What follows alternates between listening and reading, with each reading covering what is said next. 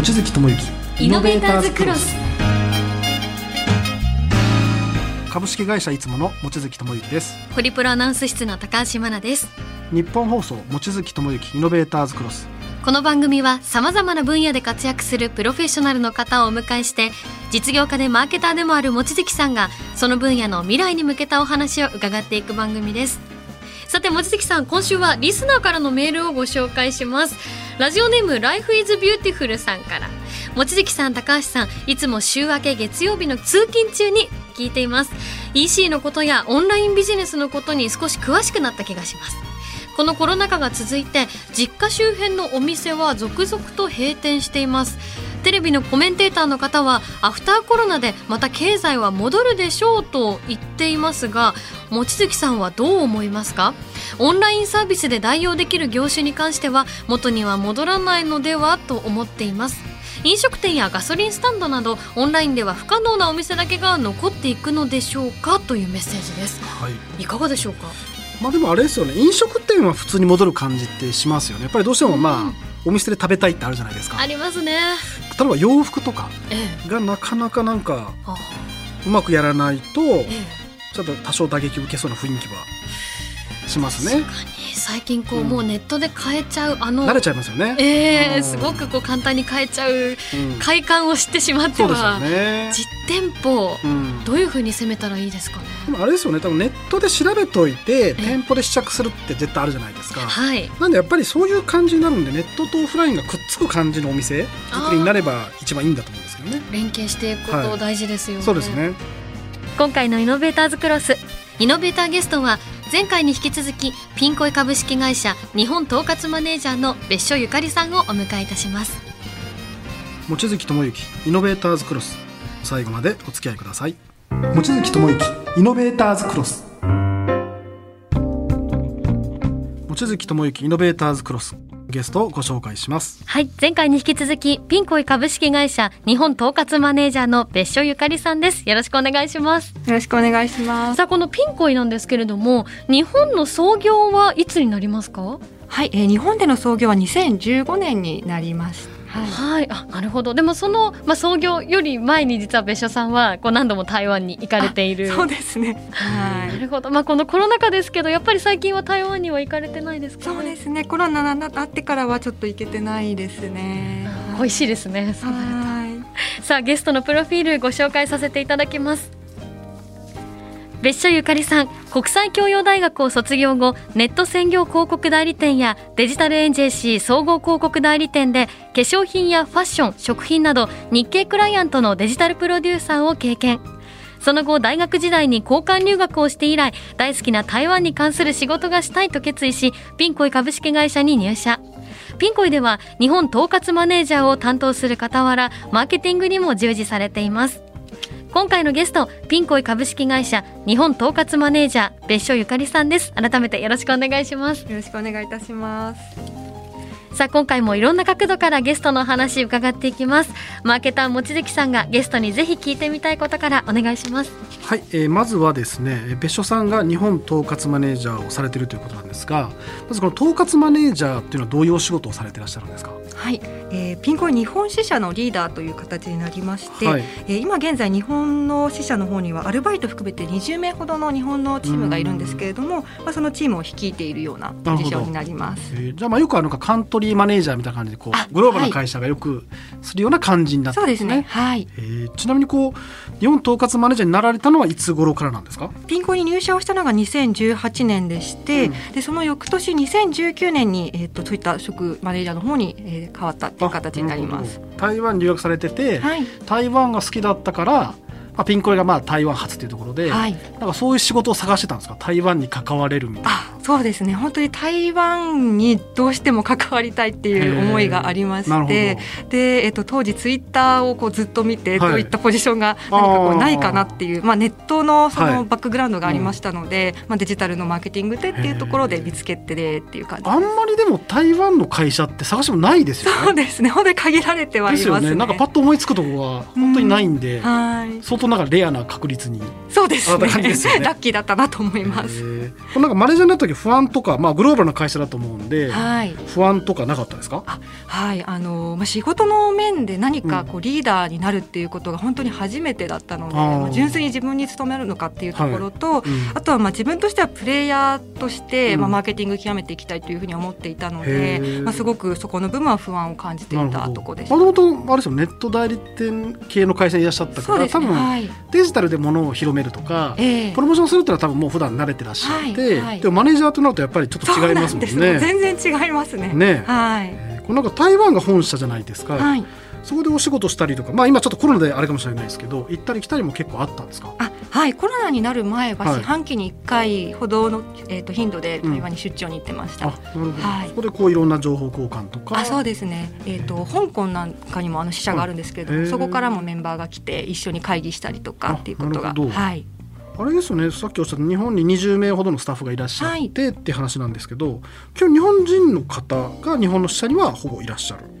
そうですね。あのでも加えて台湾人もいましてはい、それこそあの立ち上げ当初っていうのは日本人よりも台湾人の方が多かったんです。ね。へで私が入社した時も、えー、と台湾人の方が多くて、うん。でその後、えっと日本のメンバーで一人、えっと産休に入ったメンバーがいたので、うん。完全に私だけが日本人になるっていう時期もありました。そうコミュニケーションは日本語ですか、あそうですね。日本支社の場合はすべて日本語でやってあなるほど。ます。えーなんかやりがいとかあるんですか？やっぱりこうこういうグローバルな会社のマネージャーとしての仕事のやりがいみたいな。そうですね、はい。やっぱりあの目標が本当に高いので、まあ、すごくそこでプレッシャーを感じはするんですけれども、やっぱり日本のチーム、まあ、みんな仲がよく一緒に働いてるんですけれども、うん。まあ、そのチームメンバーで一緒に考えたうん。プロモーションとかが、まあ、構想した時っていうのが本当にやってよかったねっていうようなやりがいは感じますね。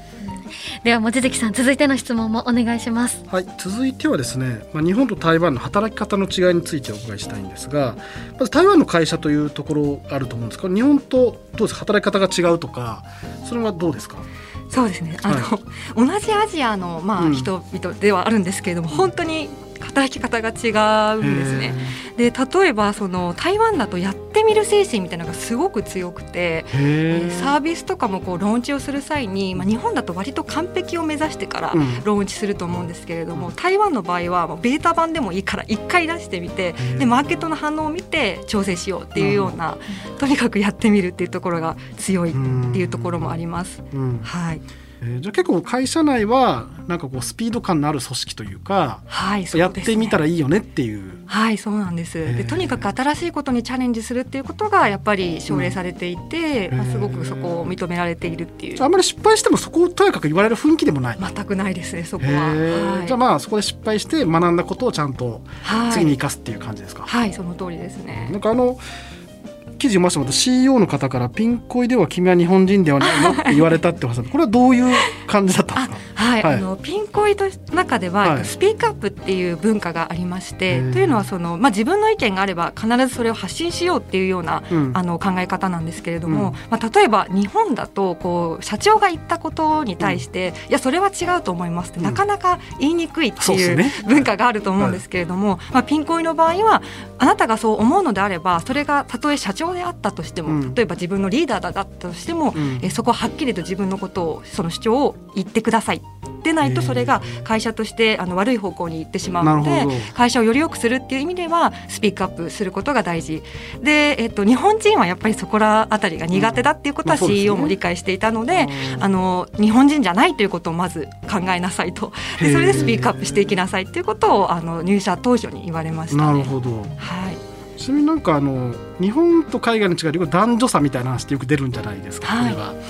えー、と男性はまあ日本だとまあ仕事ちゃんとして女性は比較的こう子育てとかはい。しましょうねみたいな感じがなんとなく日本だとまだあると思うんですけどその辺はピンコイさんではどんな感じなの男女の区別とか。えー、とピンコ屋も全く男女の区別っていうのがなくてですね。働いていてこう自分が女性だって思うことはほぼゼロ皆無っていう感じです。というのも、えっと、社員の7割が女性になっていまして、ね。はいまあ、サービスとしてターゲットが女性っていうこともあるんですけれども、で加えてそのリーダー陣っていうのも7割女性なんですね。ほとんどなのでリーダーほぼ女性っていうところがありまして、まあ、そこもあの全く性別を意識しないっていう部分もある。あとは日本チームは6割が、えっと、お母さん社員なんです。ねみんなあの小さな子供がいてっていう形なので、うん、まあ、例えばお迎えの時間だから仕事を切り上げなくちゃいけなくて申し訳ないとかっていうことは全くないです。ねみんなそれをしなければいけない。その上で仕事をしているっていう感じなのですごくフラットにそのあたりは働ける環境です。それってですか？細かい。な僕がやってる会社って日本人なのでまさにそういう気遣いとか若干まあまあ気にするところも若干あるんですけど、なんかこう急にお子さんが熱出るとかもあるじゃないですか。ああいう時ってなんかリカバーする人が出てくるんです。それっても何か自分のお子さんがそうだけどもそのなんか夜中に何とかするとかどういう感じになることが多いんですか、案件によりけりなんですけれども、はい、えっと、多いのはやっぱり自分でリカバリーするっていうところですかね、うん、まあ、そのあたりは割と柔軟にその在宅勤務もコロナになる前から導入はしていたのでね、はい、そのあたりはすごくスムーズに、はい、働けてるかと思います。なんか日本ちょっと細かい話です会議とかって日本人って結構なんか手前の話が余分なのが多かったりとか なんかあんまり議題なく始まってまあひとまず終わったねみたいなよく日本あるあるな会議体あるじゃないですか。ピンコイさんはどんな感じの会議なんですか？あえーと、アジェンダをですね、はい、必ず会議の前に出すっていうことは徹底してまして、まあ、何を話すのか、うん、あと何を決めなければいけないのかっていうところはすごくこうしっかりと決めた上で会議をするっていう。でさっき言った発言も必ずするみたいな。そうですね発言をしないのであれば、うん、えっ、ー、と会議に出席する意味はないというふうに CEO はよく言ってます。えー、とはいえなんか会議で発言しづらくないですか？なんかあれどうしてもあるじゃないですか。とはいえそんな無駄な会話してもみたいな。使いますよあれね。えー、なんか面白いですね。ですね、はい、このこジェンダーの部分って、うん、ある意味こういう製品に出てくるところもありますか？そうですね、えっとまあ、特にピンコイの場合ですと台湾だったりとかのデザインの商品が多いんですけれども、うん、えっと、ジェンダーレスなものっていうものがあの多いかなと思います、まあ、台湾のその出品者の方でも、えっと、LGBTQ の方がいらっしゃるだったりとかあとは、えっとまあ、男性でも女性でも使いやすい商品をっていうふうにデザインされてる方もかなりいらっしゃいますね。ちなみにちょっと細かいんですけどやっぱこういうデザインが尖ってるというかユニークだと SNS とかとすごい相性がいい印象あるんですけどやっぱり SNS でもそこから見て知る方って多いんですか？あそうなんです。よく SNS を見てピンコイ知っていただいたっていう方も本当にいらっしゃって、はい、でピンコイとしてもすごくそこはありがたく思っていて特にツイッターだったりとかですねあの反応がすごくあのよくて。ツイッターですか？はいかインスタとかイメージありますけどね。えっ、とそうなんです。もちろんインスタでもすごくご協力いただいてるんですけれども、ツイッターのユーザーの方々との親和性がものすごく高くて、ね、えなんでだろう。例えば、はい、えっ、とそうです。まあ色が本当にカラフルなので、うん、例えば靴青い靴があったら、あ私の推し？推しのメンバーが青の担当だから、うん、青がすごくいいって言って青のアイテムを買っていただくみたいなこともあるので、そういうそのやっぱり推し活されてる方とかって ツイッターに、はい、多くいらっしゃるので、まあ、そこの親和性がすごい。えー、はい、なるほど。さあ今週最後の質問望月さんお願いしますはい最後はですねピンコイさんの今後のビジョンについてお伺いしたいんですが、えー、今後のピンコイさんのビジョンはどんな感じになるんでしょうか？はい、はい、えー、ピンコイですね、はい、一人でも多くの日本人の方にやっぱり知っていただきたいっていうところと、はい、アジアをはじめあの世界中の優れたデザインアイテムに触れていただきたいっていうふうに思っています、うん、でピンコイのスローガンに、うん、デザインザウェイユアっていうスローガンがあるんですけれども、うん、これどういう意味かというと一人一人が自分らしさをデザインできる社会にっていうような願いを込めていまして、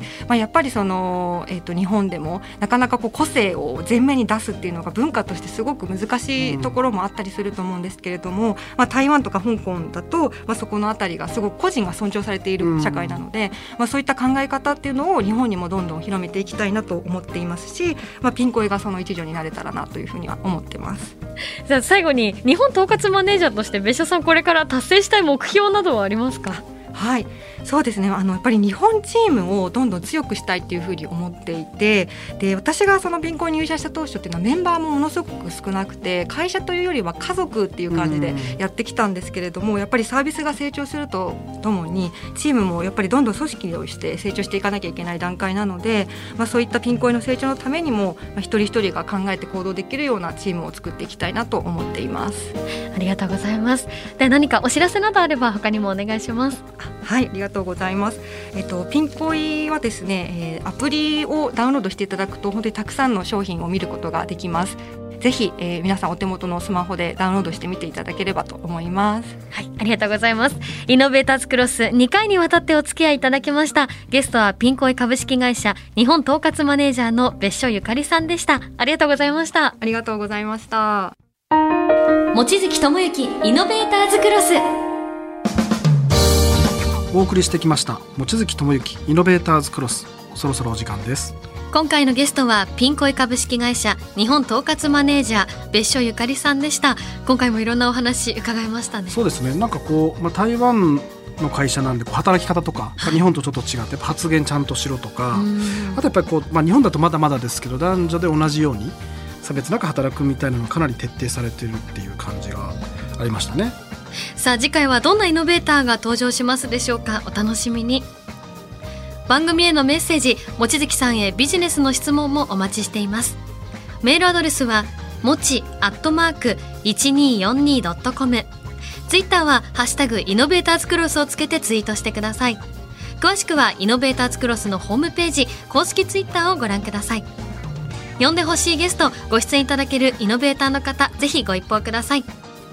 望月智之イノベーターズクロスここまでのお相手は株式会社いつもの望月智之とホリプロアナウンス室の高橋真奈でした。ではまた。